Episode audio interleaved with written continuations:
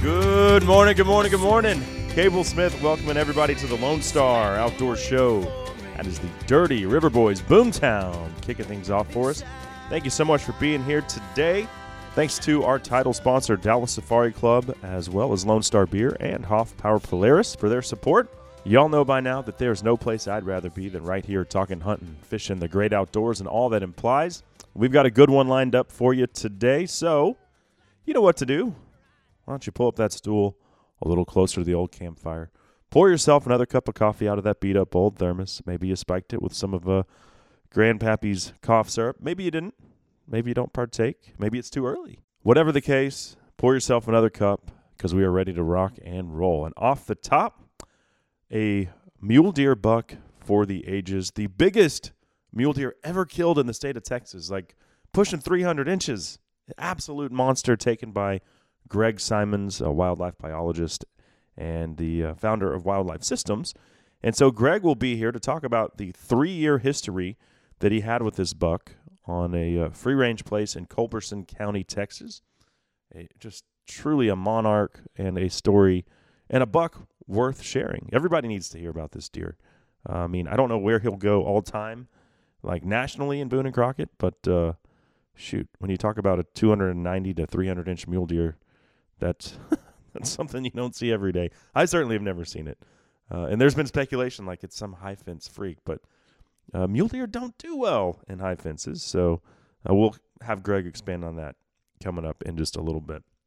And uh, and after we spend some quality time with Greg, my friend Jay Stein, the executive director of Quail Coalition, will be here.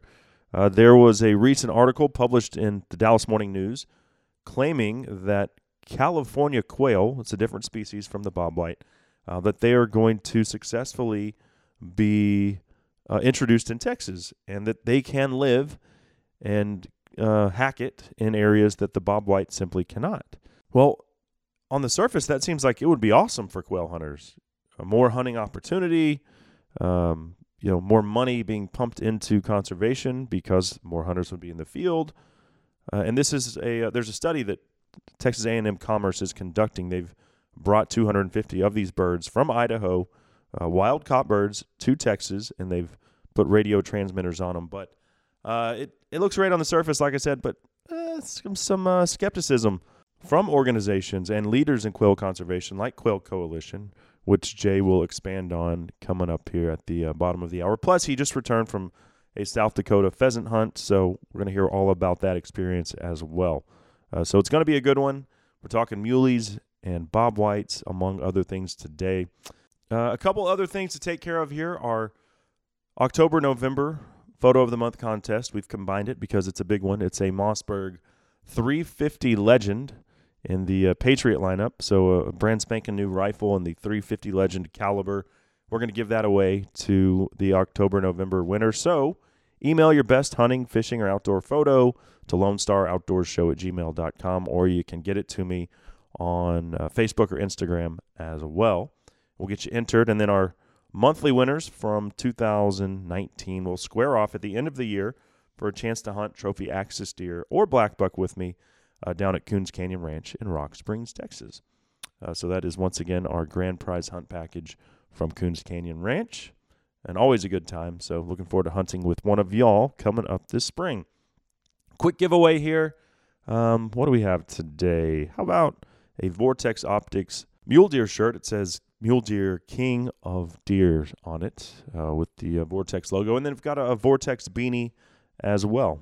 Uh, so just email the word Vortex, that's Vortex, to Lone Star Outdoor Show at gmail.com, and we'll get you entered into the Vortex giveaway for this week's show. Let's take a quick break. Up next, we'll be joined by Greg Simons to discuss the mule deer monarch that he knocked down, oh, I guess about 10 days ago now. And we hear all about it next on the Lone Star Outdoors Show. I've been to Georgia on a fast train. I wasn't born no yesterday. Got a good Christian raising and a eh?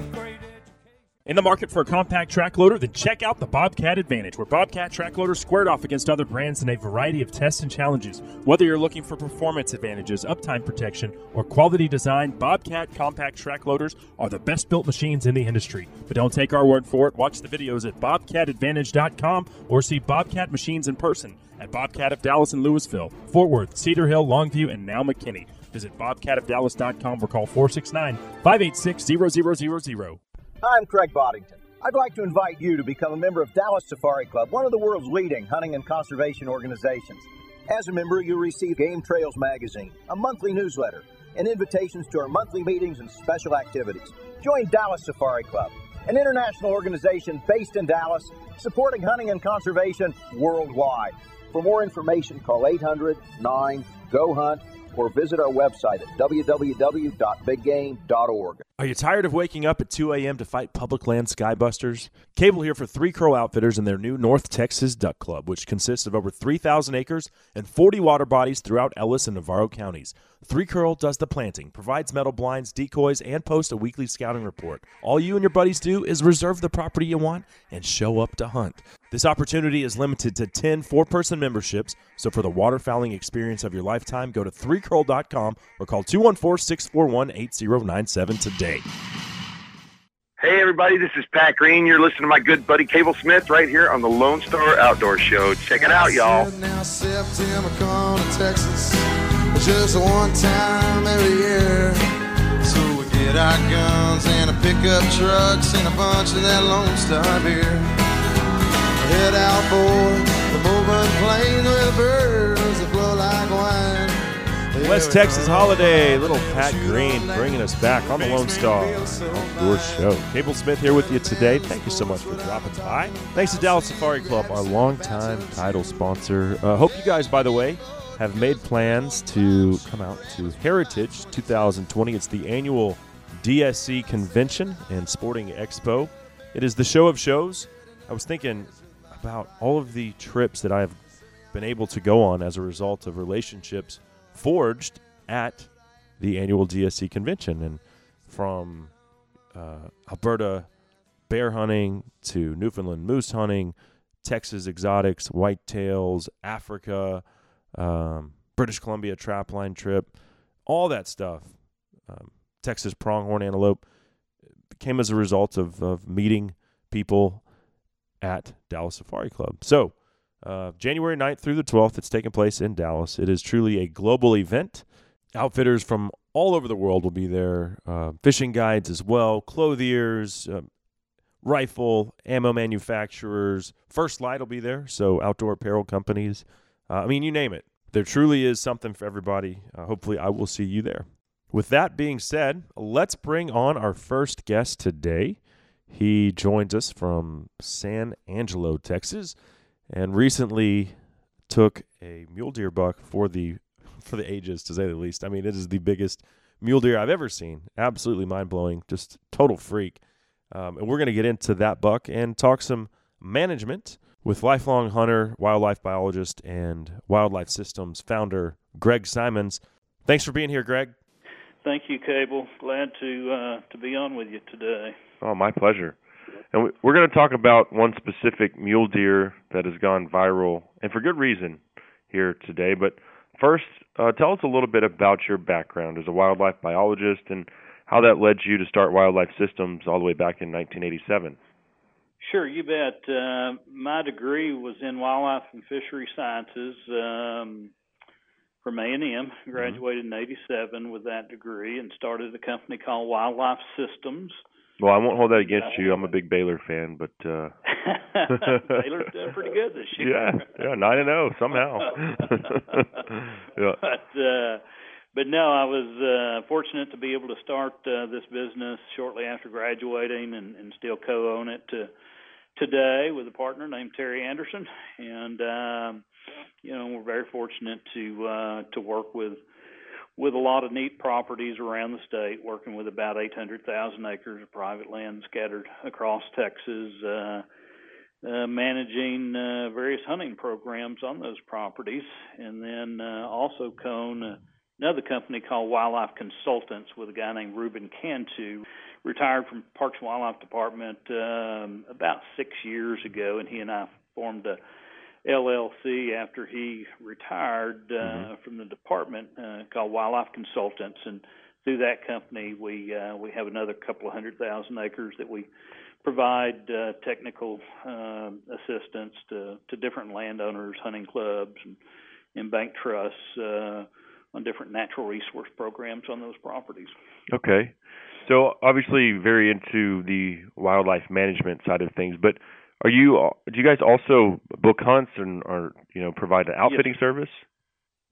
Right. Yeah, through our wildlife systems, that that would be our commercial hunting uh program uh, company that that we focus on those kind of activities and and uh we have uh um you know some properties that we do some some guided whitetail hunts on some guided mule deer hunts pronghorn antelope uh free ranging elk out in west texas uh various exotics uh we do a lot of nilgai hunts uh mm. down in south texas uh on a couple of large ranches down there. I got my first one on the uh, Yturria Ranch uh, back in March. Right. Yep. Yeah. Yeah. And we hunt uh, the other portion of the Yturria, the the Butler side of the of the family, which would be Punta del Monte and La Chata, and uh-huh. that was was probably next door to where you were hunting. Uh, you were probably on on uh, what would be Fausto uh, Yturria's country there. Okay. And uh, could be Frank's, but uh, but, but no, yeah, it was Frank because uh, I was with Lyndall Waxton and okay. and uh, yeah, sure. he, he yep. talked about Frank quite a bit. Yes, yeah. sir. Yeah. Now that would be uh, right next door, kind of sandwiched between uh, La Chata and Punta del Monte, where where we hunt. So yeah, lots of lots of nilgai there. Yeah, uh, I couldn't believe how many there were. That was my first time down there, so it was incredible and absolutely yeah. phen- the I cooked the tenderloin. Um, just seared it in the skillet last week, and it was about the best thing I've ever eaten. yeah, yeah, and it's hard to beat Nilgai. It really is. Uh, you know, Eland's Eland's awfully good, but uh, but Nilgai's right up there towards the, the the top of the shelf when it comes to the different exotic meats here in Texas. Mm-hmm. Sure. I have I have shot an eland um, in South Africa, and and the one thing I remember the most about that was they they uh, smoked the tongue and uh, served that as a as an appetizer. It was phenomenal. Lingua. Yep, that is right. Greg, let's discuss the, this mule deer because I don't think a lot of hunters associate Texas with with big muleys. Um, I have a little bit of experience. I I went out to uh, oh we flew into El Paso one year a few years back and hunted uh, I think Hudspeth County. There's some big big mule deer out there, but very low population density where we were. Um, mm-hmm. And then a couple years ago, I you know, out when they opened up like Lubbock County and some of the area out there, more towards the Panhandle, um, there was a lot of nice bucks getting shot. So I leased, I think, um, like 90 acres of of thick cover that was kind of in between a bunch of ag fields. And I never had any luck on either one of those hunts uh, or those experiences. But you know, I know that those deer are out there. Where where exactly were you hunting? Where's your your lease sure. at? Yeah, that particular deer that I shot, uh, it's a personal lease that me and two other guys have. That's uh, in Culberson County, mm-hmm. and uh, we've had the property lease since 2013, and uh, and so it's uh, it's not one of the properties that we we offer our commercial hunts on. It's just strictly a you know private personal lease, mm-hmm. and uh, but yeah, mule deer in West Texas, um, you know, Texas obviously from a native deer standpoint, uh, we're, we're known for our whitetails, and uh, but there's there's about 250,000 mule deer in Texas, roughly, and so it's a it's it's it's a more sizable population than what a lot of people realize, and um, and in recent years, now that there's uh, kind of this this uh, ramped up emphasis on managing the, the mule deer resources and the Trans-Pecos and the Panhandle, and then some of that sandy country that's in that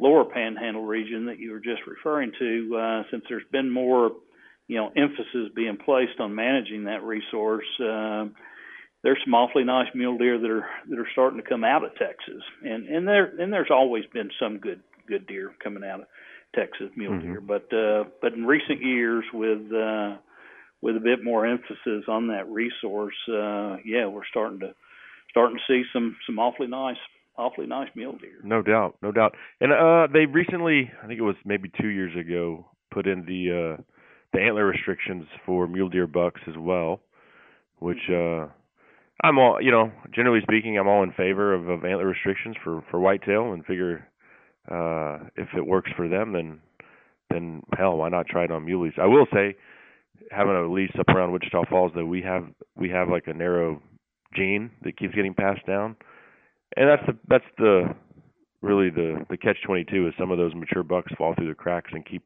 proliferating that that unwanted gene but at the end of the day i think you know when you talk about an entire state um or the counties that it's implemented in it's there's no doubt that it's working i mean the the deer antler size are getting bigger because uh you know they're getting having a chance to get older Right. Yeah, and one of the one of the reasons for that antler restriction in those counties, those particular counties have um, some some areas within those counties have pretty frail mule deer herds Mhm. where the numbers are not that that high, and so there's you know there's some concern over critical mass, if you will, the critical mass that's required to have enough you know bucks that make up those herds to ensure you know a, a healthy um, a healthy herd through just basic reproduction. And uh, so being able to have antler restrictions that allow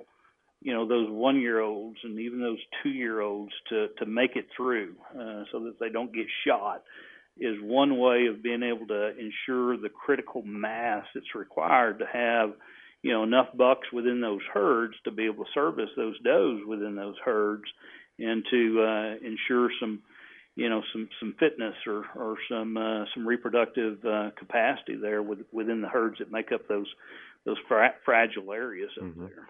Well, and and you know to expand on that, um, it provides hunter opportunity. If you if we whack all the young ones, then you know Texas Parks and Wildlife is going to do their survey and say, okay, we got to close the season in X county because, like you said, now we don't have enough bucks to to cover those does. So I see the the reasoning behind that, no doubt. So you said Culberson County, that's where your personal lease is. How how big of a property was this? Yeah, it's it's about forty thousand acres, all low fence. You Uh-huh. one of the one of the common questions that I've received, especially on social media on my Facebook page, is was it a high fence property? And it's not. Uh, I don't know of a high fence property within probably thirty miles or so of, of where the uh, the property is located. So so yeah, there's been uh, I guess some you, you could say some confusion on whether or not it's a it's a uh, it's a free ranging deer herd where we're hunting, and, and it certainly is. Sure. But, uh, but but when you when you look at an animal this size, and, and indeed, I you know I'm just extremely fortunate to be able to to take an animal that's that that that's that unique and uh, and that large, and so when you see you know a mule deer that large from Texas, um, you know recognizing what's what's gone on within the you know the whitetail programs in, in Texas, I think one tends to jump to conclusions that hey, that that must be a high fence mule deer when it when in fact it's it's not. Yeah. Oh yeah. Cool. Because I uh, my friend uh, mutual friend Marco over at Los Raices uh, Ranch, he's actually the one that sent me the picture of your buck, and he was like, "Hey, check this out." And and when I first saw it, I was like, "Oh my god, that is a, that's a big whitetail, and it looks like a you know high fence whitetail buck." And I was like looking at it, I was like, "That's that's not a whitetail at all." And uh and I think that's why people assume that it was high fence, or or you know, you gave you some some questioning because it's a non-typical freak, and it just doesn't look like you know, it's not very common for a mule deer to look like that. No, it's it's it's not at all. He's he's you know he's obviously freakishly large, Mhm. and uh, and and so You know, you know again just recognizing uh, you know what's gone on with the whitetail programs in Texas. I think people are gonna their minds are gonna drift in that direction and wonder you know wonder what the what the history of the deer was and how it was produced. Sure. And you know, we talked about this off the air. and, and I told you, you know, my understanding is I, I don't know of a high fence mule deer operation in Texas that is successful and, and actually offers commercial hunting. Uh, would you basically confirm that that's the case? They don't do well. Yeah, no, that that is, you know, and I think it's a bit of a testimony that, uh, and, and I think this is very important.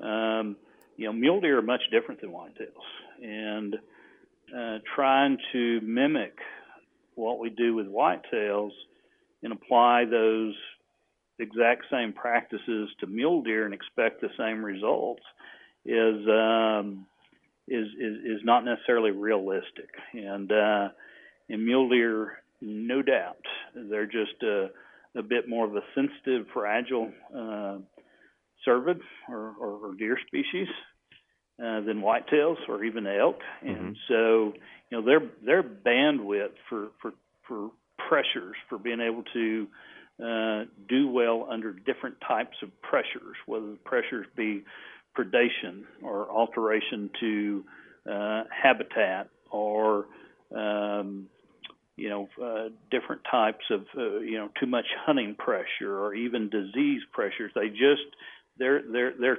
tolerance, their bandwidth of being able to to do well and, and adapt and, and, and, and cope well with various kinds of environmental pressures is not the same as a whitetail. Mhm. So consequently, uh, what few high fence programs uh, we have in the state for mule deer, they, they just haven't they, they haven't done or seen the same kind of profound results that uh, that we've seen with with whitetails across the state. hmm hmm Um, certainly enjoying the conversation, Greg. Uh, do need to work in a quick commercial break and then come back, and I want to hear how this uh, hunt played out. So, are you cool to stick around? Sure, you bet. Excellent. And that segment was brought to you by Vortex Optics and the Fury HD range finding binocular.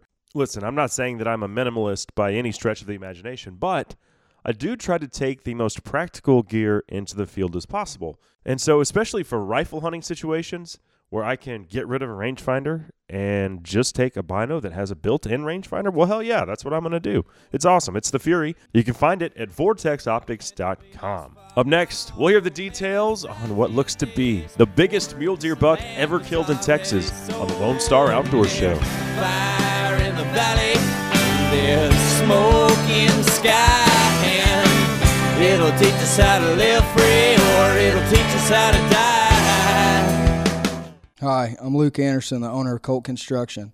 I'm also a proud outdoorsman and proud to support the Lone Star Outdoor Show. With roots dating back generations of hard work in the outdoors, I take pride in serving the citizens of the Lone Star State. There are tons of so called roofing contractors in North Texas, but having a qualified, experienced, trustworthy one to deal with is few and far between. We want to be your one stop shop to leave it better than we found it and have a relationship that goes past just improving your home or business. We run on three main principles quality, because quality comes with a price. We want to do it right the first time and use the best materials. Integrity, because you want to know the true condition of your home or business.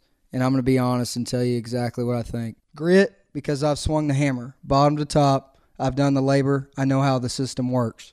We specialize in many different systems, including metal, clay tile, flat roofing, and good old shingles. You can find us at coltbuilds.com, our Facebook page, or our phone number is 817 789 7588. Colt Construction, dirty hands, clean money, your blue collar guy to call.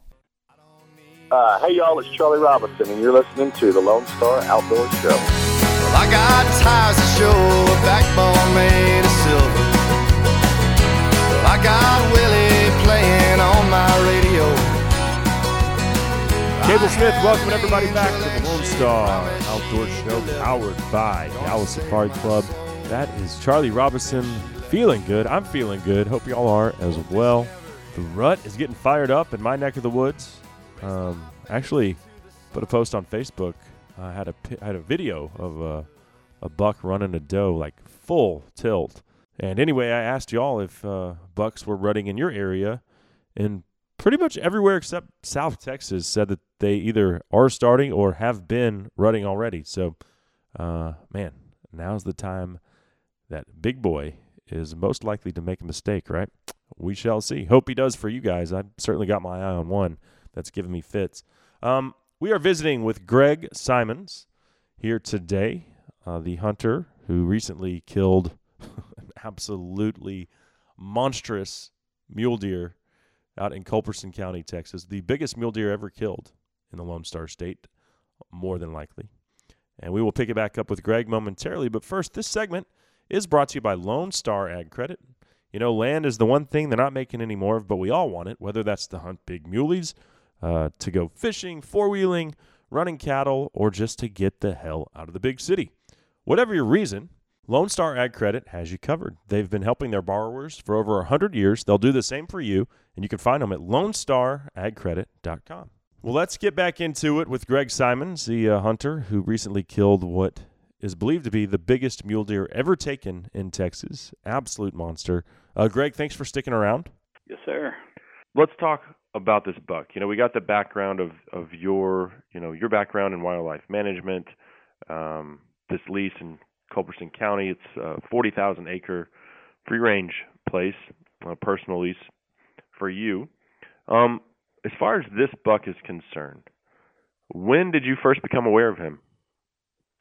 Yeah, you know, I think I saw the deer, you know, three years ago, and I think he was a three-year-old that year. Uh huh. It uh, there was a deer that I spotted uh, during the rut that uh, was obviously a younger deer, but had 14 points and, and was probably a 180 inch kind of deer, Uh-huh. and uh, just saw him once.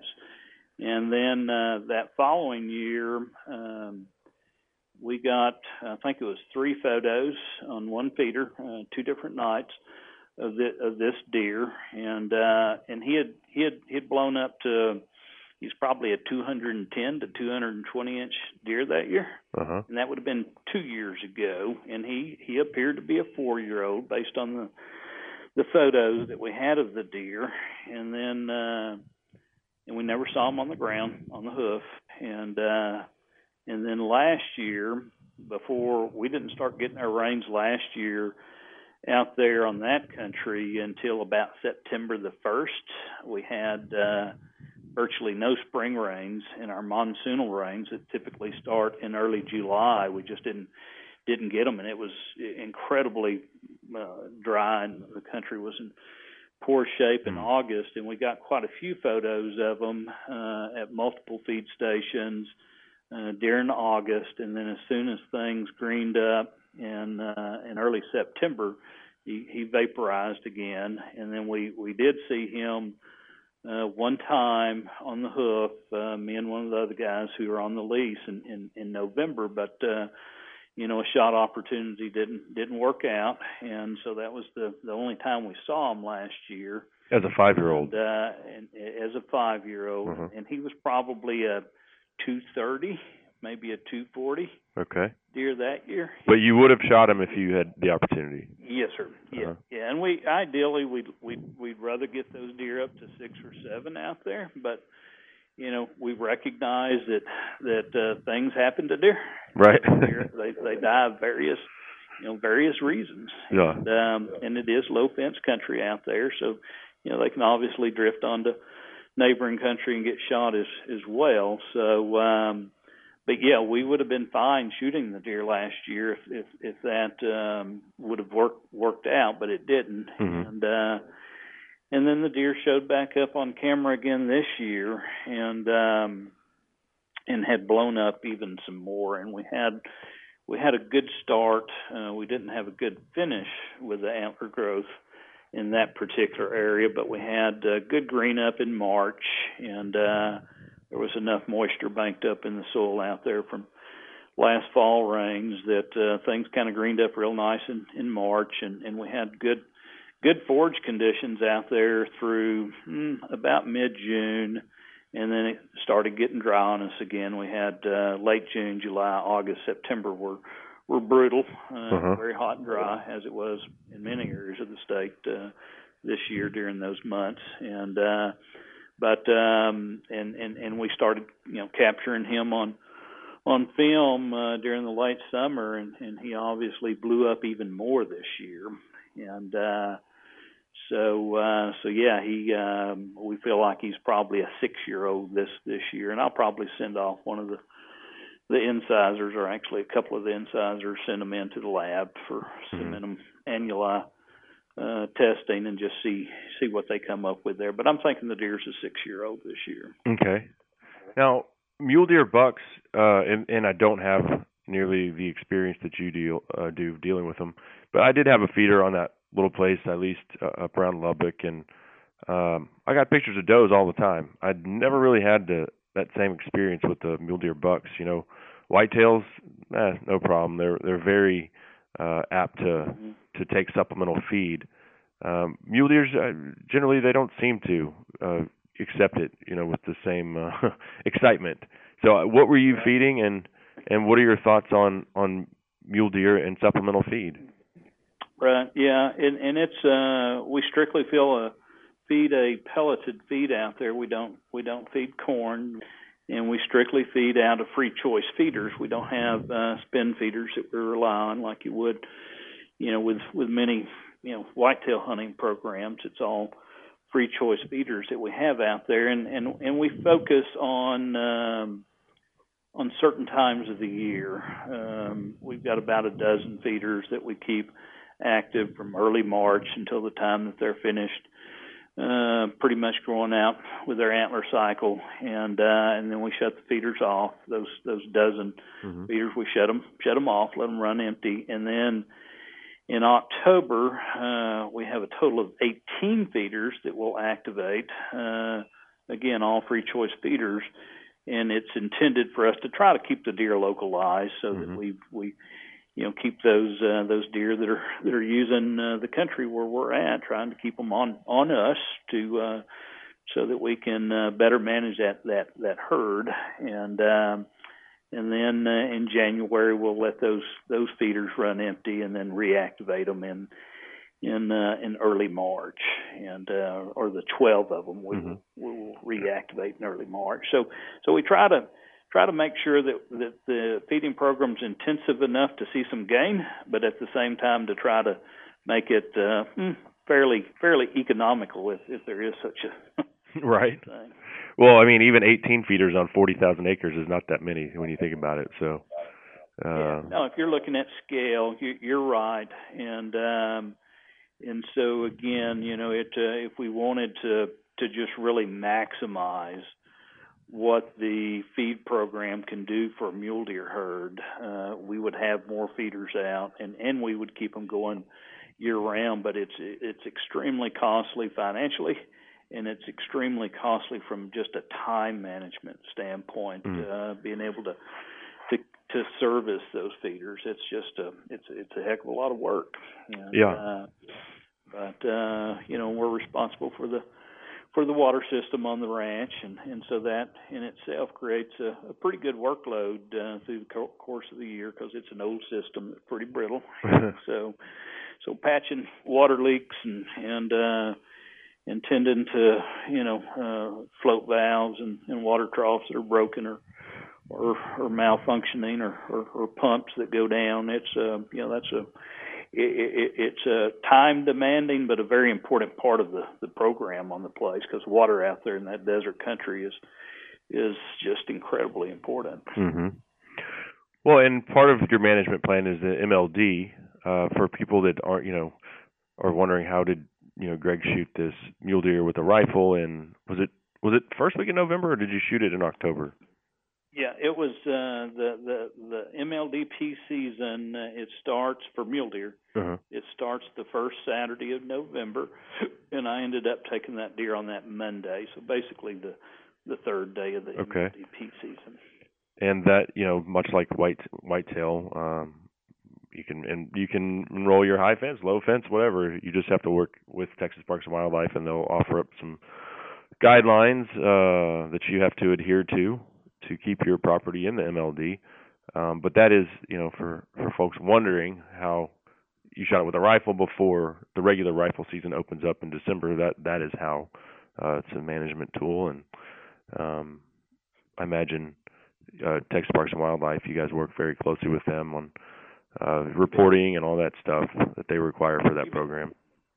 Yes, sir. Yeah, we uh, as part of the part of the program, uh, you know, doing an annual survey, and we do a helicopter survey out there, and then we try to do a, a camera survey as as well to kind of supplement the data from the helicopter survey. But yeah, the the survey information is is part of the required uh, information to uh, to be eligible for that program, and then we uh, we send in our harvest data.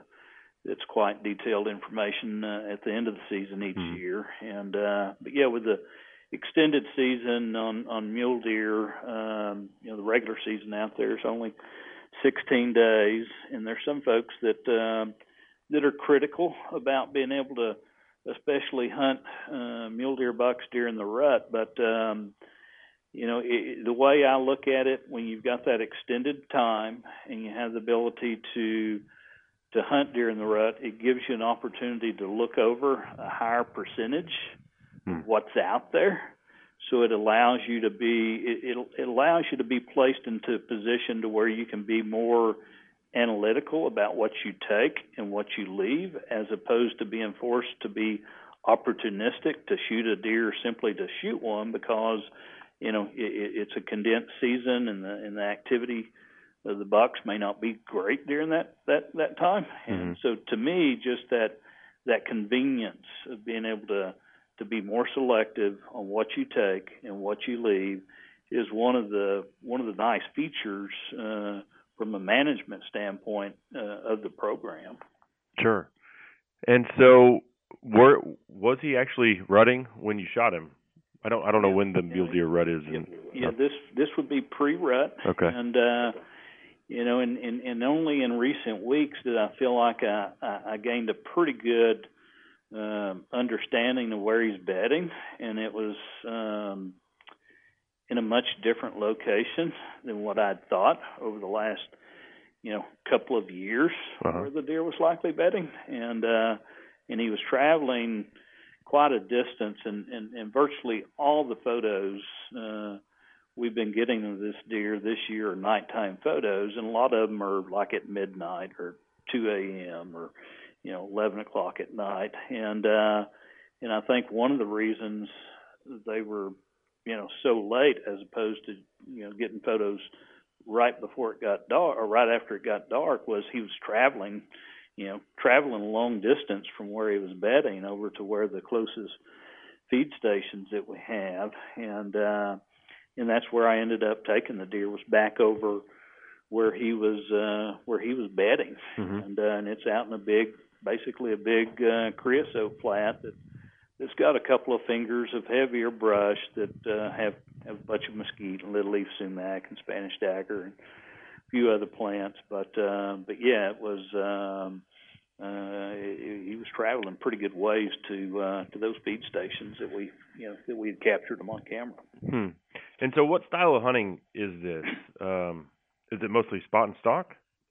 that's correct. Yeah, that country out there, and that's one of the things that you know that I like about it, and a lot of people that hunt mule deer, you know, like about it is, um, you know, the country that you find them in is generally, you know, pretty big country Oh, yeah. and, and, and, somewhat open, and, and tends to lend itself to spot and stock hunting. You know, this particular deer, once I figured out where he was bedding, it was in a in a terribly difficult area to to hunt because it's so flat out there, and there was just no vantage points to be able to get up on and try to glass and, and, and locate you know deer from a vantage point. And and so one of the things I ended up doing which uh it's it's like the old saying you know don't don't do this at home but uh and uh, and and it goes against the grain of what I preach to our our guides in terms of, of risk management. But um but I took a um, a 12 foot step ladder and, and strapped it into the bed of my truck to uh, to give it to give me some uh, the ability to have a basically an observation perch Uh huh. and be able to have a little bit more visibility in that flat and it, it, it and it was it was no doubt the difference maker. I, I would not have spotted that that deer on that Monday if it had not been for that that ladder. Yet, uh, so it was it was definitely the you know the difference maker. So drive around, park, and then climb up there, and uh, you got. I guess you've got it ratchet strapped into the bed of the truck or something. You got it. Yeah, just uh, good old good old ratchet strap.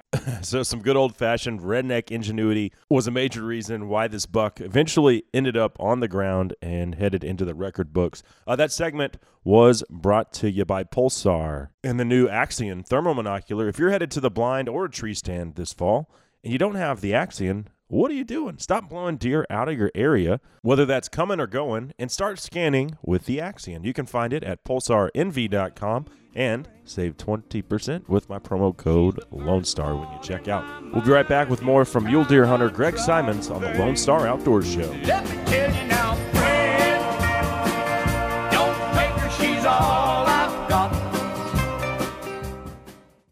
Hey y'all, Chris Letzinger, online sales manager at Cinnamon Creek Ranch here, reminding you we're not your typical archery club. We're a one of a kind archery facility with indoor and outdoor ranges, full pro shop, and six different 3D courses. Cinnamon Creek was designed by hunters for hunters. Located in Roanoke, Texas, we have over 200 3D targets to hone your archery skills. Call 817 439 8998 or visit us at cinnamoncreekranch.com to visit our new online store. That's cinnamoncreekranch.com. Live Oak Outdoors offers some of the best waterfowl hunting in the Central Flyway, hunting over 2,000 acres of cut rice along the coast that attracts wintering geese by the tens of thousands. Hunts take place out of layout blinds or white parkas over a spread of 1,500 decoys. It's also common to shoot pintail and other puddle ducks in the goose spread.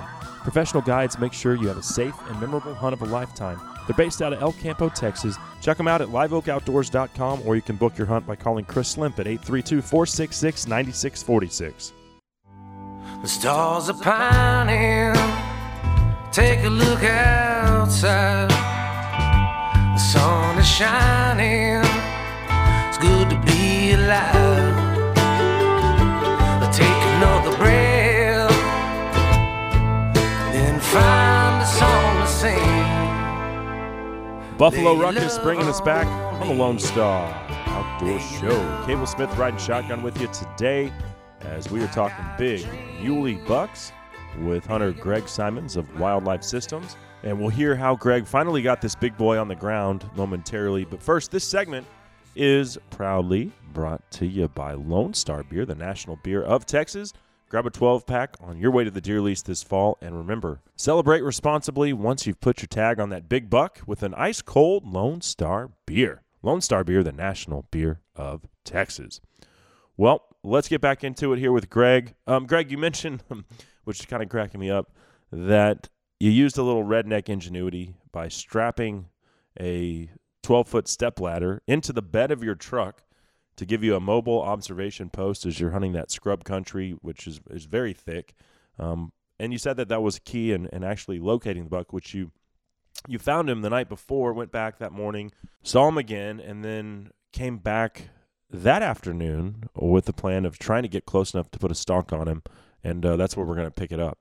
Right. Yeah. I actually saw the deer the the evening before, and uh, and so um, when I came back that that next morning, um, I um, I parked about oh you know five to six seven hundred yards from where I felt like the um, the the deer would likely be be bedding. Uh-huh. That that was kind of overlooking that that that that that brushy uh, you know strip of, of mesquite and and uh, little leaf sumac that ran down through there. And and for about the first hour, um, and I had the sun to my back, so when the sun came up and and and, and it wasn't cloudy at that at that point in time. So you know when that sun comes up out there in the desert early in the morning, those mule deer they really they shine like a beacon. And uh, and for the first hour or so, uh, spotted just two bucks at a distance, uh, uh, close to about a mile away.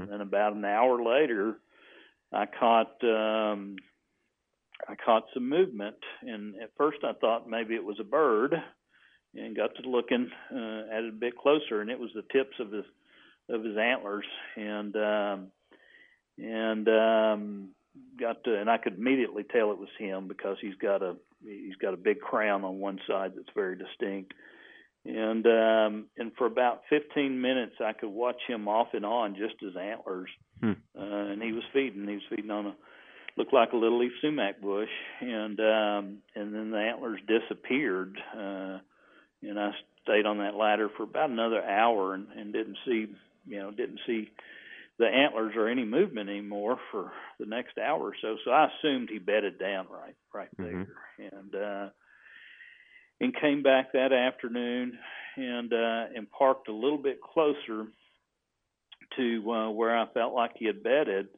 and uh, to give me a little bit better vantage. I was afraid he might get back up and feed that afternoon, and I and and and, and me not be able to see it Mm-hmm. because the brush was was so tight there, and uh, and I was about 550 yards away uh, when I saw him that morning, and he was he was not stalkable. The, the brush was just too tight, and um, so I parked a little bit closer, and uh, felt like I was probably about 350 yards from where I'd seen him that morning, and and it gave me a little bit better vantage. Uh, I could just see into the brush a, li- a little bit better, Right. and um, and then about 5:15, you know, boom, I, his antlers show up again, and uh, you know, and I, I could you know immediately tell it was was him, and and for about the first five minutes, he just kind of kind of milled around right right there. And at that point again all all I could see was was antlers. And there was one there was one area that that opened up that I felt like he would if he moved in that direction it was going to give me an option to go ahead and and uh climb down out of the ladder and go ahead and try try to stalk the deer. And uh and sure enough after about 5 or 10 minutes he started drifting in that direction. That that open area it's actually down towards the road I was parked on. There's a couple of little bends in the road where you can't see down the length of the road. You can just see to the next bend. Mhm. And uh but he started working his his way that way and I I waited you know uh what I what I hoped was long enough to feel like he was committed to working his way into that open area before I climbed down. And and uh and at one point he you know he I could see his body by then. And and uh so I was a little reluctant to to climb down out of the ladder afraid he'd, he'd spot the movement and spot me. But uh he got over to a Spanish dagger bush and started rubbing that that that Spanish dagger with his antlers and I thought okay now's a good time to go ahead and and uh slip down off this Mhm. ladder and I did and grabbed my shooting sticks and and and just as fast as I could duck walk down that road you know I went that direction and uh and my intention was to get to the last bend in the road and make my way around the bend you know perhaps sit down right there with those sticks and hope that he would cross the road in front of me and give me a a shot opportunity at that point. and uh This is fun. This is the down. this is the kind of hunting I love. This is good stuff. No, it's it, it, me too. Absolutely. Yeah. And uh, so I got to almost that last bend. I was probably five or ten yards shy of that last bend, and and I could see the Spanish dagger pretty pretty clear at that point where he was. And I went ahead and again I was duck walking and and I, I eased up and started scanning that area, hoping I could pick him out. You know, at that point, and I couldn't find him. And so I started you know, just panning back to the left, kind of in the direction where the road goes after it makes that bend.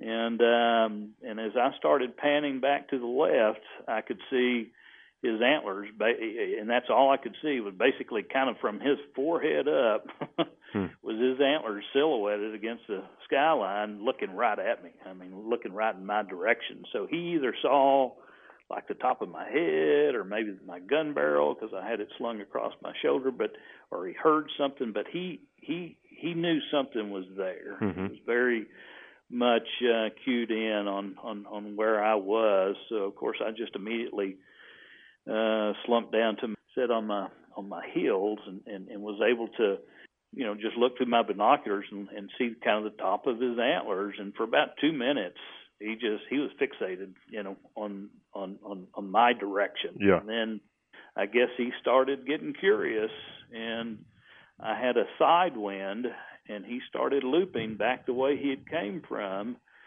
but looping uh trying to i'm sure work his way to my downwind side and he would he would he would walk five or ten yards stop look my way walk five or ten yards stop look my way and and all along I, i'm just following the antlers and at this point i'm laid on over on my side and and i've come to the realization i'm not going to be able to have a shot sitting down. And i just I, I i didn't have clearance. The the brush alongside the road was just too tall for me to hope that i could shoot off my stick sitting down. So i went ahead and as i was laid on my side i extended the you know the sticks out. I, I shoot a bog pod or off of a bog pod, Mhm. and uh, you know, and tried to as quietly as I could uh, extend those legs out, and uh, and and then once I did that, I thought I'm just going to have to, you know, stand up and and and hope he'll give me a long enough period of time to get these legs out of my sticks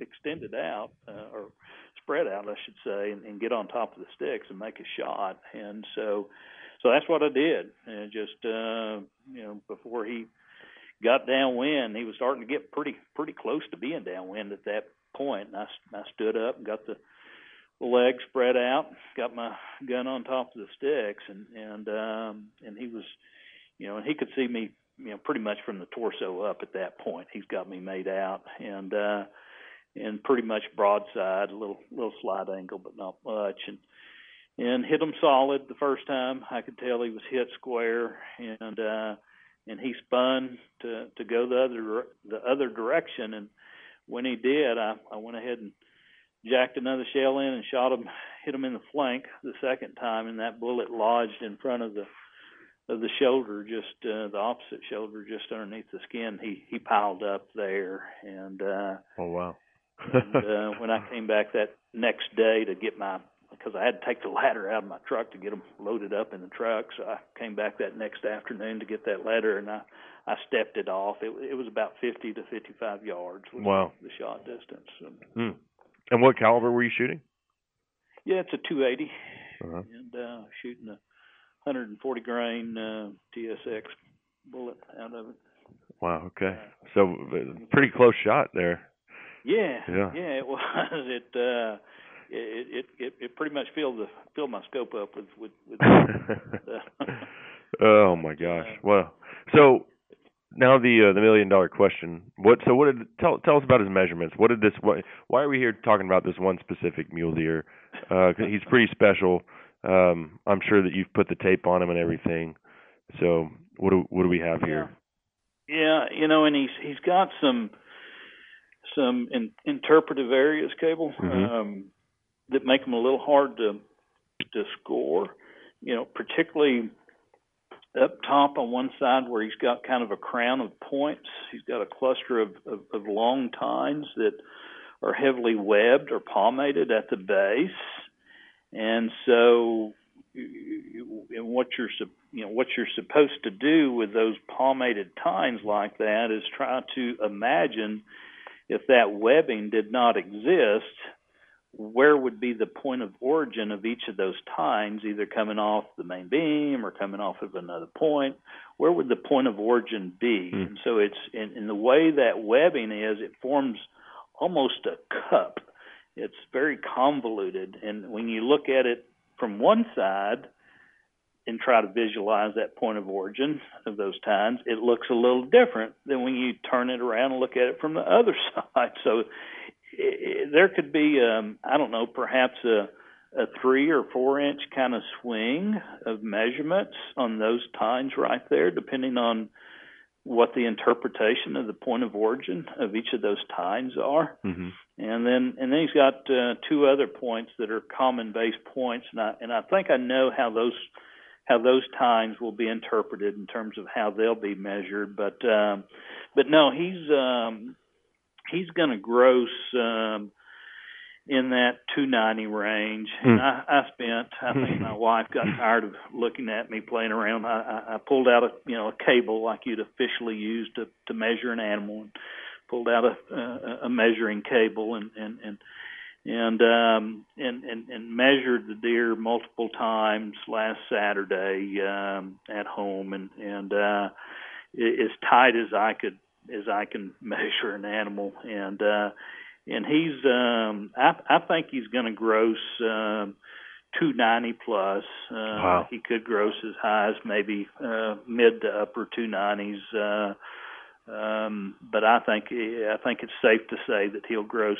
two two ninety plus, and uh, in his net is going to be real close. He because his his main frame, uh, uh, remarkably, you know, for a deer that's got that many extras and is that large, he's remarkably uh, symmetrical on his main frame. I think he's only going to have three to maybe four inches of deductions. and Huh. That's, that's going to be it. And so, what was the previous uh, record in Texas for You know, as far as Boone and Crockett goes, um, the in Texas, the largest deer that's been scored uh, for Boone and Crockett, uh, I believe, is Dan Allen Hughes deer that Dan Allen shot uh, a couple of years ago, and and that deer I think nets 233 ish, if I'm not mistaken. and uh, you know, just a remarkable deer himself, and uh, obviously, and uh, there's a deer that was that was taken um, in Reeves County, I think about 15 years ago, that never was officially entered into Boone and Crockett, but was scored by Texas Big Game Awards, and um, and I think he was in velvet, I believe, and uh, but um, and and that deer I think nets 283, if Mm. I'm not mistaken. And so, as far as I know, that's the the largest deer that's ever been, you know, scored to come out of Texas. Uh, That's a quite a jump, though, when you talk about 230 at number three to what, or number two currently, and then to number one being like 50 inches bigger. Uh, Yeah, that's incredible. And now you've got this one that's going to be 290 probably. Yeah, and there's a deer that Rick Merritt had killed uh that's I think 260ish or so that that wasn't entered into Boone and Crockett uh, as well, but but was entered into to Texas Big Game Awards. Uh-huh. So uh so yeah, he's um you know, he's a just a freakishly large mule deer. Yeah. And um, you know, and perhaps uh well certainly I think from a Boone and Crockett score standpoint will be the the largest um you know mule deer from Texas to be uh uh, perhaps entered into Boone and Crockett, uh, and, and it remains to be seen whether or not uh, he'll net uh, as high or higher than that Reeves County mule deer. I, I think he will, but uh, but again, there's some interpretations on, on, on, on his antlers on, on how some of this is going to be measured. Mm-hmm. Mm. Wow, what a what a buck! I mean, for people that haven't seen the photo, they can check it out on my website, or you could go. What is your uh, what is your social media stuff if they want to? Yeah, you know, Facebook, uh, just Greg Simons' Facebook is it, that's where I've got some some uh, some some photos posted Uh-huh. uh, on my personal Facebook page. And do you have any uh, on the hoof trail camera photos posted? Out of curiosity.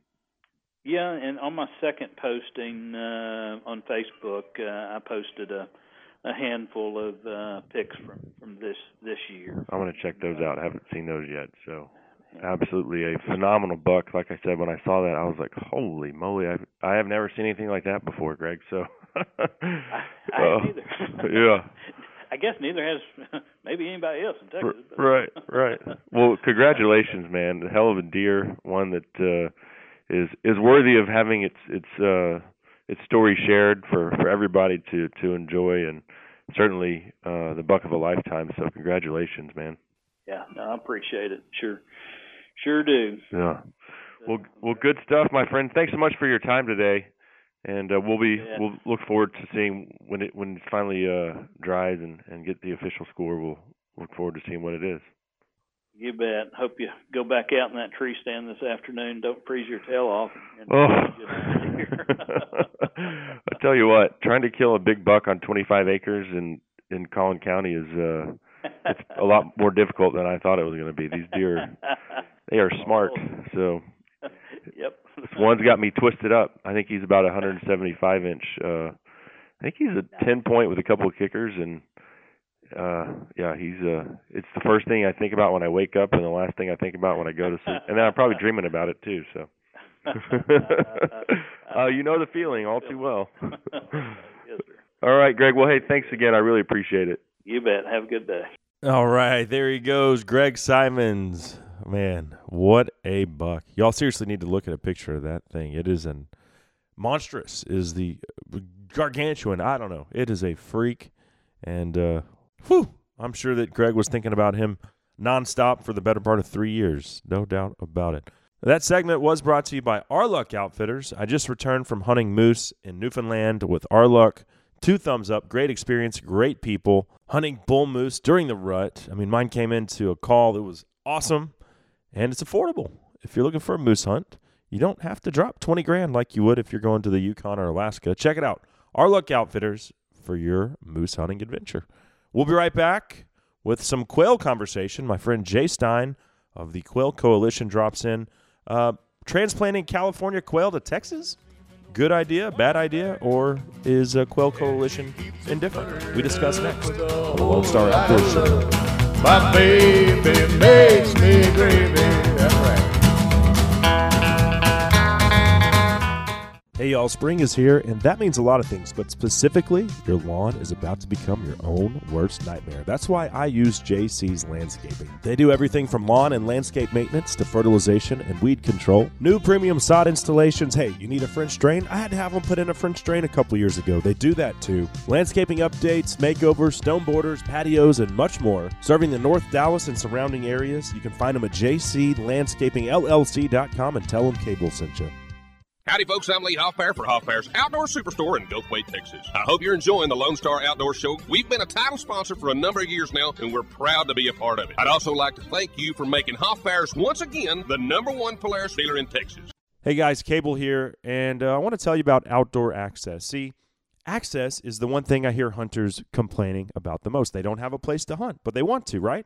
Well, outdoor access is the solution to that problem. Think Uber, but for hunters. It's a membership based program. It's only $9 a month, but it gives you access to a list of properties for uh, hunting whatever you want. You want to hunt deer one weekend? Great. You want to hunt ducks on another property the next? Fine. Turkey on another? You have dozens to choose from. And it's a lot less expensive than paying for a traditional 52 week lease. So if you're interested in basically what I call Uber for the outdoorsman, use the activation code Lone Star at checkout. Just go to outdooraccess.com. That's outdooraccess.com and use my promo code Lone Star for 30% off your membership. That's outdooraccess.com. Hey, this is Chris Knight, and you're listening to the Lone Star Outdoor Show. But I sit down by the highway. I hear those big cats growl. Where the quail gonna the?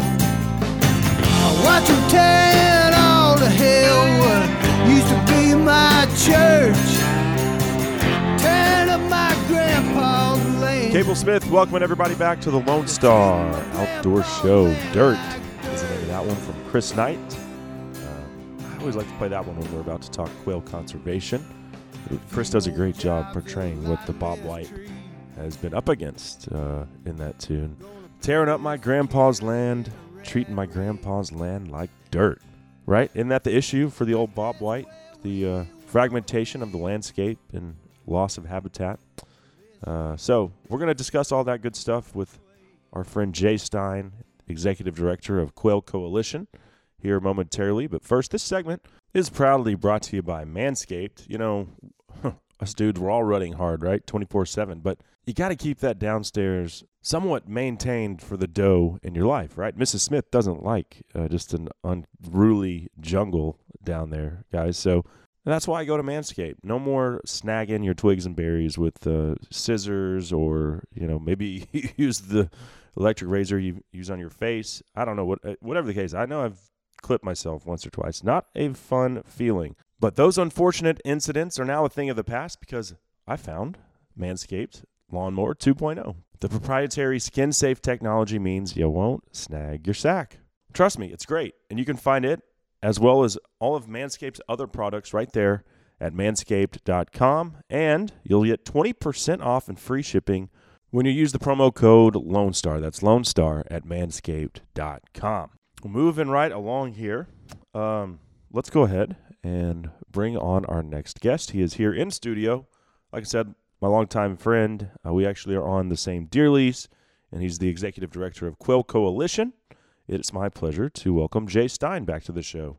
Great to be here. Yeah, uh, welcome home. You just returned from was it South Dakota? Yep, South Dakota. Went up to uh, Grand Slam pheasant hunts, which is one of our big Park Cities quail supporters, and a great family run operation. Have had a great time up there with a lot of our guys. Minus the getting shot part. Well, I'd rather not talk about that. wasn't wasn't a pleasant experience. Yeah. Well, I'm glad that you're all right. Yeah, me too. Uh, I'm see, I see like a little mark here on your arm, and, and it looks like you got hit with a couple pellets. Yeah, it was more than a peppering. So that's just a reminder for everybody to be safe out there and wear your glasses and Yeah. uh, be aware of what you're shooting at. So, did you actually shoot some birds too? We did, yeah. We uh, we had a group of about 19 guys and Uh-huh. killed well over 100 birds over two days, and uh, great dog work and a lot of shooting. You flew though, so you didn't take your dog. Uh, I drove Oh, and you took did? my took my pointer, got him to run around a little bit. He's uh, a little confused by pheasants, but Yeah. uh, more of a quail dog. But he had some fun and flushed some birds and Awesome. enjoyed the trip. Yeah, very cool. So, is is South Dakota really all it's cracked up to be? You know, you hear about it as as a uh, as an upland enthusiast uh, bucket list trip, and I certainly think so. And where we go at uh, Grand Slam, they really do it right. Uh, I'm sure you know there's places that are better than others, but if you ever get a chance, that's the one I would highly recommend. Uh, it's the Corzan family, and uh they built their own lodge, and it's a world class lodge and world class hunting. And uh, I, I've been five times and can't wait to go back. all right. And uh, and so, are these birds naturally just reproducing up there? Uh, they are. I mean, th- there's a lot of preserve type operations that, that release birds, uh, early release. Uh, but Grand Slam really focuses on food plots. It's a farming family, and they've got a lot of shelter belts. And uh, you know, as far as I know, all the birds are wild, and they sure fly wild. I've I've hunted uh, the pin raised birds. It's it's definitely a big difference, and you can tell it. Um, and they they do a, they they work their their tails off in the summer, and it's a year round deal, and uh, they get to reap the rewards. And so, do they have uh, retrievers working behind the the pointing dog? They do. They have British Labs, and uh, it's they've got a kennel full of them and rotate them through the day. But they're they're it's fun just to watch the dogs work, and that's Uh-huh.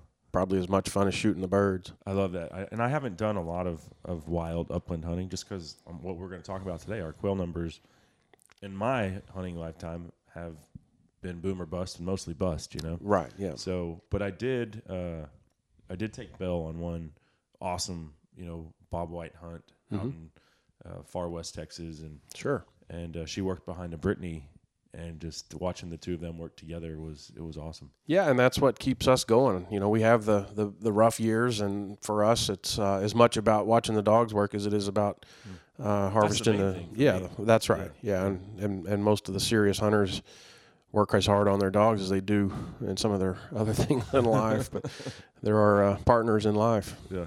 Well, I guess I guess maybe I was more serious before I had kids because I really Belle's she's on her own. Yeah. She's coasting at this point. Right. She has the training. Cruise control. Yeah, Yeah. that's right. That's right. So, um, but uh, let's talk. Let's talk quail here. Sure. Um, we lost. Uh, actually, we lost a good a good one, a big supporter in September. I was um, in the mountains in Montana elk hunting.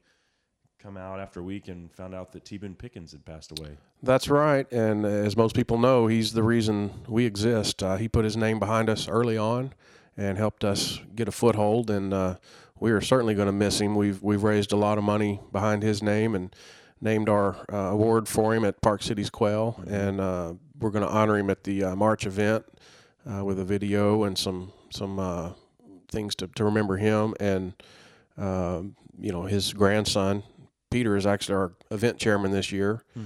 and uh, that's kind of a ironic uh, thing that that's going on. But you know Peter's working hard to make it a great event, and um, we're certainly going to miss Boone. And you know he he is probably one of the most passionate quail hunters I've ever been around, and built his whole ranch around it, and uh, doesn't Yeah. care about deer, doesn't care about turkey. He's 100% quail. Yeah. and we'll certainly miss him. Well, and I I regret um, I, he was on the show five or six years ago, and just to give you, give people an idea of how just genuine of a guy he was, I didn't ask him for anything other than an interview, uh, but his assistant I forget his name, Probably Jay. Jay. Yep. He uh, he actually emailed me after we taped the interview and was like, "Hey, he wants to invite you to Mesa Vista to come quail hunting." Wow. And I never, t- I just never, whatever. Shame on you. That is that I is a once in a lifetime experience. Yeah, I've, it's uh, one thing that haunts me for sure because that would have been the best quail hunting. Uh, it is, uh, yeah, me ever. all the way around. I mean, great accommodations, great great staff there that takes care of you. Been lucky enough to go a couple of times myself, and Mm-hmm. Yeah. you missed out for sure. Well, he so he he lived to 91, so ripe old age there, and uh, like I said, certainly will be missed because I don't think anyone has put you know their money where their mouth is as far as quail um, conservation and Agreed, research. and and he didn't have to do what he did to help us. Uh, We had some connections to him, and um, you know, it, who knows where we would have been without him putting his name behind it and his donations and his generosity. Yeah. And you know, I've attended our event every year, uh, even when he was sick, or one one year he came with a broken arm when he slipped on the ice. But uh, and we're going to miss him for sure. Yeah. Well, so you know, despite the efforts of folks like uh, T Boone and and like Park Cities Quail and Quail Coalition, we we're always seems like we're always struggling with the bobwhite. I mean, that's why we're here, is right? Because this is a a species that's been on the decline for quite some time, as long as I've been alive. And uh, you know, we had those banner years in what was it, 2015 and 2016. Uh, 16 and 17 were, 16 were and great 17, years. yeah. Uh, I mean, 16 was one of the best years ever. Yeah. You going back to the the the guys that hunted in the 60s, 70s, yeah. he's been doing it 50 years, and he said that was the Yeah. best season he's ever had. Yeah, it wasn't uncommon to hear about 50 covey days, and uh, and 17 was was good. Uh, I forget which one was best, uh, but those were Mm-hmm. two years that we all got out and you know our wives got mad at us because we were gone every weekend. But Yeah. you know, so we don't know when we're ever going to have this again. So, But then uh, 2018 came, and we're right back. Seems like to Strugglesville. 18 was a rough year, and uh, the the early reports this year were that 19 was going to be better, but uh, we're hearing you know a lot of uh, consternation about not a lot of birds out there this year. Uh, on the flip side, South Texas looks to have a good year, um, which is is kind of head scratching because they didn't get a, a lot of rain. They got some well timed rains, but uh, the Rolling Plains region got a lot of rain, had a lot of cover, probably as much cover as we've seen, and you know it's early. We're we're a few weeks into the season, but uh, so far the reports haven't been all that great. But Mm. uh, we're hoping that maybe they're just hidden in the cover and you're not seeing them as much. But a lot of us don't get out hunting till late December, January, February. Um, I haven't been yet, planning on going this weekend, but Yeah. uh, early reports are not as not as good as we had expected. Uh-huh. But you know we're hoping for an upturn, and we got good cover going into the the next year, and hopefully enough hens that uh, can produce next year, and not giving up on this year. Just Yeah. not sure what we're going to see yet. Yeah. Well, this is a species that's home range is from Massachusetts all the way to Mexico, and then from the East Coast to southern Colorado, Kansas, Nebraska, um, and you know pretty much throughout most of Texas. Mhm. Um, so a wide home range, but seemingly struggle. It's not like it's Texas is the only place where you're seeing the, the bob white in decline. Well, that's right. And a lot of that home range, uh, you're just not seeing any bob white quail, and that's that's the concerning part. And you know the the big theory, and we've talked about it on here, but the uh, eye worm is a parasite we've identified, and uh, we Park Cities Quail in specific has funded uh, close to five million dollars on uh, continuing research, and we've developed a medicated feed through the help of Dr. Ron Kendall at Texas Tech. It's in the FDA pipeline, uh, pending approval, and could be any day, could be six months, could be three years, but we hope it's sooner rather than later. Mhm. Uh, there's a couple of pilot projects out there where the feed's being used, and uh, the bird numbers look a little better there. Uh, it's pretty early in the game, and it just every year's a little different. But we're hoping that that can be something that can can kind of reverse the trend. But there's some reason that all the quail have, have disappeared from that home range, and you've still got a few wild quail in Georgia and you know across the southeast, and um, Texas is is probably the strongest Mhm. bastion for wild quail. Uh, you got two of the best hunting regions in the in the country with South Texas and the Rolling Plains, and Yeah. and we want to keep it that way. But it's uh, certainly frustrating with uh, the years like this when we think we have good weather and we're not seeing the birds that we would like to see. Yeah. Well, I haven't made it out to uh, to Artley, so your family property, uh, since deer season opened. I've been messing around with this Collin County buck. That's Neither have I. nightmares. um, but w- there's quail on it, and That's what is right. the place? Is it 600 acres, something like that? Uh, yeah, about And 700, So, how many acres do you need? Because a lot of the stuff around us has been clear cut for farming a Mhm. long time ago. Sure, yeah. So, how many acres do you need to have a viable reproducing wild quail population? Well, I can tell you, you know, 700 will work because as you've been on my place, surrounded by farmland, uh, no no quail holding land around there. So, you know, I know that will work. Um, you know, I, I honestly think you probably need 300 acres to, to hold a, a covey of birds, maybe a few. Uh, but what really works well is when landowners work together and in big tracts of land and tie thousands of acres together, uh, just because it Uh, gives more buffer from from the farmland and uh, gives them more room to spread out. But uh, you can certainly maintain them. But you know, there's there's great quail hunting lands in the past that thousands of acres that you can't find a single Hmm. bobwhite quail on, and, and that's what we're trying to figure out. Hmm. Well, you know, people say feral hogs, fire ants, but bottom line is uh, every varmint, predator, uh, hawk, owl out there is, is looking to make an easy meal of a, of a ground nesting bird. Like That's right, and, and you hit the nail on the head with the ground nesting, and they're at the bottom of the food chain. So uh, Lifespan's very short. yeah, very short. They don't live five, ten years. Uh, you you know, I don't know what the exact number is, but it's you know a year or two is a long life for a quail.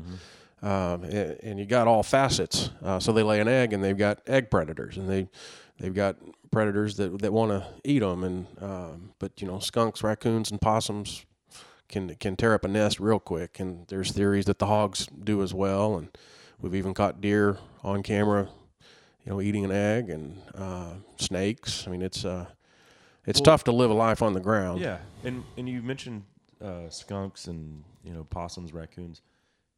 We also don't have the fur trade, the trapping industry that Right, we used to have. right, And yep. So that I think probably took a lot of heat off of not just quail, but anything else that those varmints make a meal out of. So For sure, and we've all seen pictures of a deer feeder with 50 raccoons on it, Mm-hmm. and uh, those are are nest predators that uh, make it even tougher. And Yeah. and you know that's a big a big theory that uh, has kind of been a population explosion of of uh, mesocarnivores, I believe they call them. Mm. Um, that's not the word. Maybe it is. I just call them varmints. Yeah, varmints. but uh, you know they are uh, out there to eat eggs. They, They're not going to eat a quail, but it's hard to get production when something's out there eating your eggs every day. I didn't realize how many uh, like babies a raccoon would have at a time. I was sitting there looking for that stupid buck, or uh, maybe I'm the stupid one, but uh, I was sitting in a tree looking for him, and I, I saw this raccoon come out, five babies behind it. Okay. So that's I've never seen that and, and don't know much about raccoon Yeah. biology. I just know that. I was thinking maybe one or two, three would be a good. like Yeah, five. yeah. it's crazy. Um, Well, that doesn't help. No. So, um, taking all of that into consideration, what we've discussed, the odds are stacked against the Bob White. That's why I was so initially excited when I saw this article published on October 20th by the uh, Dallas Morning News. And it was basically said, uh, "Can California quail save uh, save Texas quail hunting?"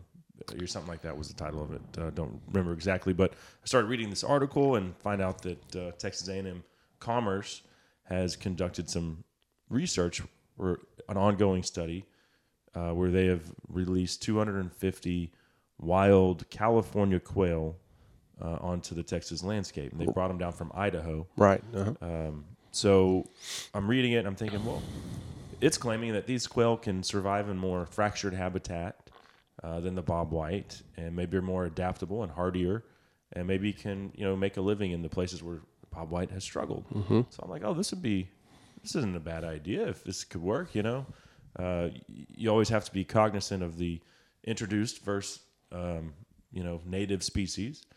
Um, so you wouldn't want the bob white to to uh, it shouldn't have any detrimental effects. Yeah, we wouldn't want the bob white to suffer in any way. Right, right. Uh, but I was like, maybe this is great. Maybe this could work. Um, I don't know. You guys probably have a have your own opinions as, as Quail Coalition, but uh, Well, I will tell you, as, as Quail Coalition, we're, we're skeptics. Uh-huh. Um, we're all about the bob white quail and the blue quail, uh, native bird species, and, and that's our mission is to to sustain those habitats and, and restore the bird populations. Uh, habitat's a, a tough battle in the in the metro areas, but there's great tracts of habitat out west and down south that, that still see uh, population struggles. Um, you know, my understanding on the California quail is it was a, a rough first year. They, they lost a lot of birds. The, I think the transmitters stopped working, so they don't know really what they, they, put have. 100, uh, I think 100 transmitters. That may be. I think uh, for for some reason they they blinked out from what I've told, but uh, or maybe the birds are dead. Could be, could be. Uh, you know, and but the projects like that sometimes you need a year or two depending on weather. But uh, it's not something we've supported. Uh, we're we're more about native bird species, and I think you know one one positive might be that it gets more people. I've seen a lot of people click on these links for the California quail, so it keeps quail hunters engaged, which we're good for. But uh, you know, we haven't supported it financially and basically cautious, you know, Yeah. cautiously skeptic, I would say. But um, I, I know Kelly, and I I know he's passionate about it, and, and we'll keep our eye on it. But Yeah. I'm not sure. I think they're doing a second year, so we'll see how that works out. Well, going back to that native versus uh, introduced thing, you know, I struggle with that. But then you look at wh- where you just returned from Mhm. South Dakota. You're hunting pheasants Right. from uh, China. That's right, yeah. So, uh, I w- you know, what would it be like without pheasant hunting in this country? Would I think be worse? yeah, right.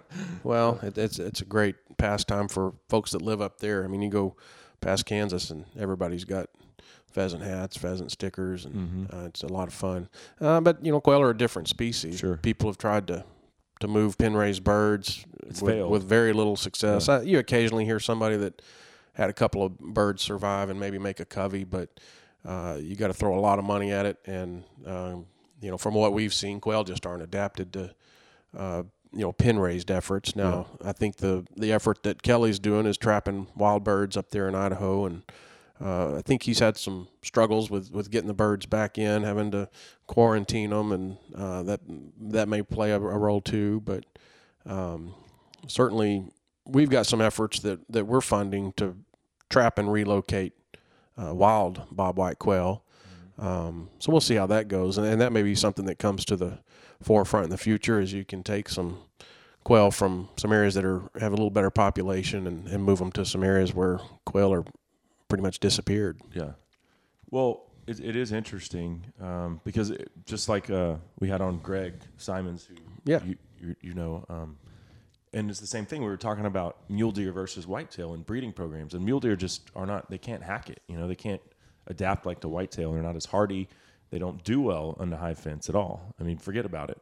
And it seems like that's you know, when you talk about pheasant. Yeah, the, you can release them, and Sure, they might yeah. even obviously they have reproduced because we have them from Texas to the That's right, Dakotas. yeah. Uh, but quail, not not. Uh, Yeah, yeah. Pheasant, you know, it's a bigger bird, so it uh, maybe a fewer problems with predators. A quail just doesn't have many many ways to defend itself. You know, if, I don't know if you ever picked up a wounded pheasant, but they've got some pretty sharp spurs and they can fight back a little bit. Uh, poor little quail doesn't have much of a chance against a predator that's out to kill it. you mentioned that you guys are, as an organization, Quail Coalition, skeptical at best about this project. Um, and I was surprised, you know, kind of like when, when you saw my post on Facebook, I was like, hey, this might be a cool thing. And you're like, eh, we're, we're not really sure about that yet. Uh, what is Texas Parks and Wildlife's take on, on it? Uh, that I don't know. I think uh, we, we we had a presentation at the Upland Game Bird Committee, and there were a lot of questions. And I think uh, the one thing Parks and Wildlife did was to make sure it was done right, and the birds were, as far as I know, blood sampled and, and held in a quarantine for a couple of days to make sure they didn't bring any, you know, Oh, could you imagine? God forbid, a parasite or a disease that we don't even know about. Um, but I think all the birds passed the test and made it through, and uh, so that they've got their little checks and balances in place to make sure it's uh, done the way they want it done. And, and uh, I think it's you know it. We'll just wait and see. It's as I understand a two year project, and uh,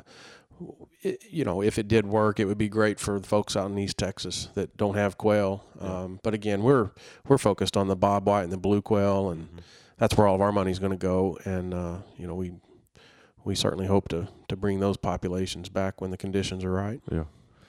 Well, right on. What uh, what else is uh, what's going on with Quail Coalition? Do you have any upcoming events? Uh, we're kind of through the banquet season. Just had our last banquet in Fort Worth a couple of weeks ago. Uh, all of our banquets really, really good this year. Um, we opened a new chapter in Midland, and their first rattle out of the bag, they they raised about two hundred thousand net, which is way up there on our uh, our rankings. Uh, the, the Park Cities Quail Dinner is coming up March fifth, and moving to a new venue. Uh, we're going to have it at the SMU indoor football field that was just built this uh, last year. Oh, wow. Uh, moving out of the Frontiers of Flight Museum to give us a little more room to spread out and keep things on one floor. So a lot of moving parts in that, and we're working through those and kind of excited about it to have a, a new venue and um, you know hopefully get a few more people in there. We've we've been sold out every year for as long as I can remember and, and sold out early. So uh, we'll probably sell out again, but we'll be able to get a few more people in the room. And uh,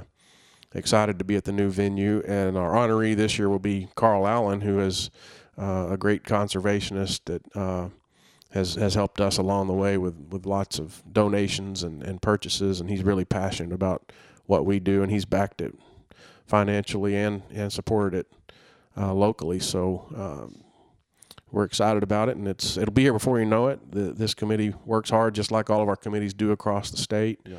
And that's the thing is, you know, we're we're an all volunteer organization, and um, a lot of lot of chapter committees that work really hard to put on a great event and have, have raised a lot of money and continually growing their membership every year. And uh, we've got a few more we want to get started, but uh, really really had some great success over the last ten years. So let me ask you this: You mentioned like Georgia, a place that you're going to quail hunt here uh, in the near future, Right, yep. Yeah. Um, do they have what? So what? What I like about Quail Coalition is it's unique to Texas. It's um, it's a place where the money raised stays local. That's right. And I think that was when when the organization was founded. There was some fallout. I don't remember if it was Quail Unlimited or Quail Forever, but Quail money was Unlimited. going back Yep. to nationals, and then they were distributing it however they saw fit. But the problem is, this is where all the quail are, right? That's right. So this is where the money needs to stay. Yeah, that's right. And it's Uh, funny you mentioned that because we've actually talked about opening some chapters in some other quail hunting, uh, you know, areas that, that are still really good good quail populations. And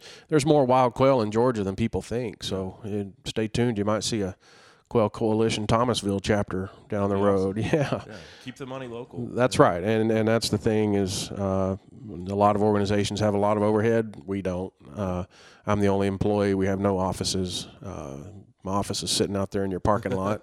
Put a lot of miles on it, but uh, all volunteer chapters, and there's nothing taken back other than membership dues. Uh, everything gets to and truly does get to get spent by the chapter. Some organizations say it, but they designate where you can spend it as long as it fits in our mission.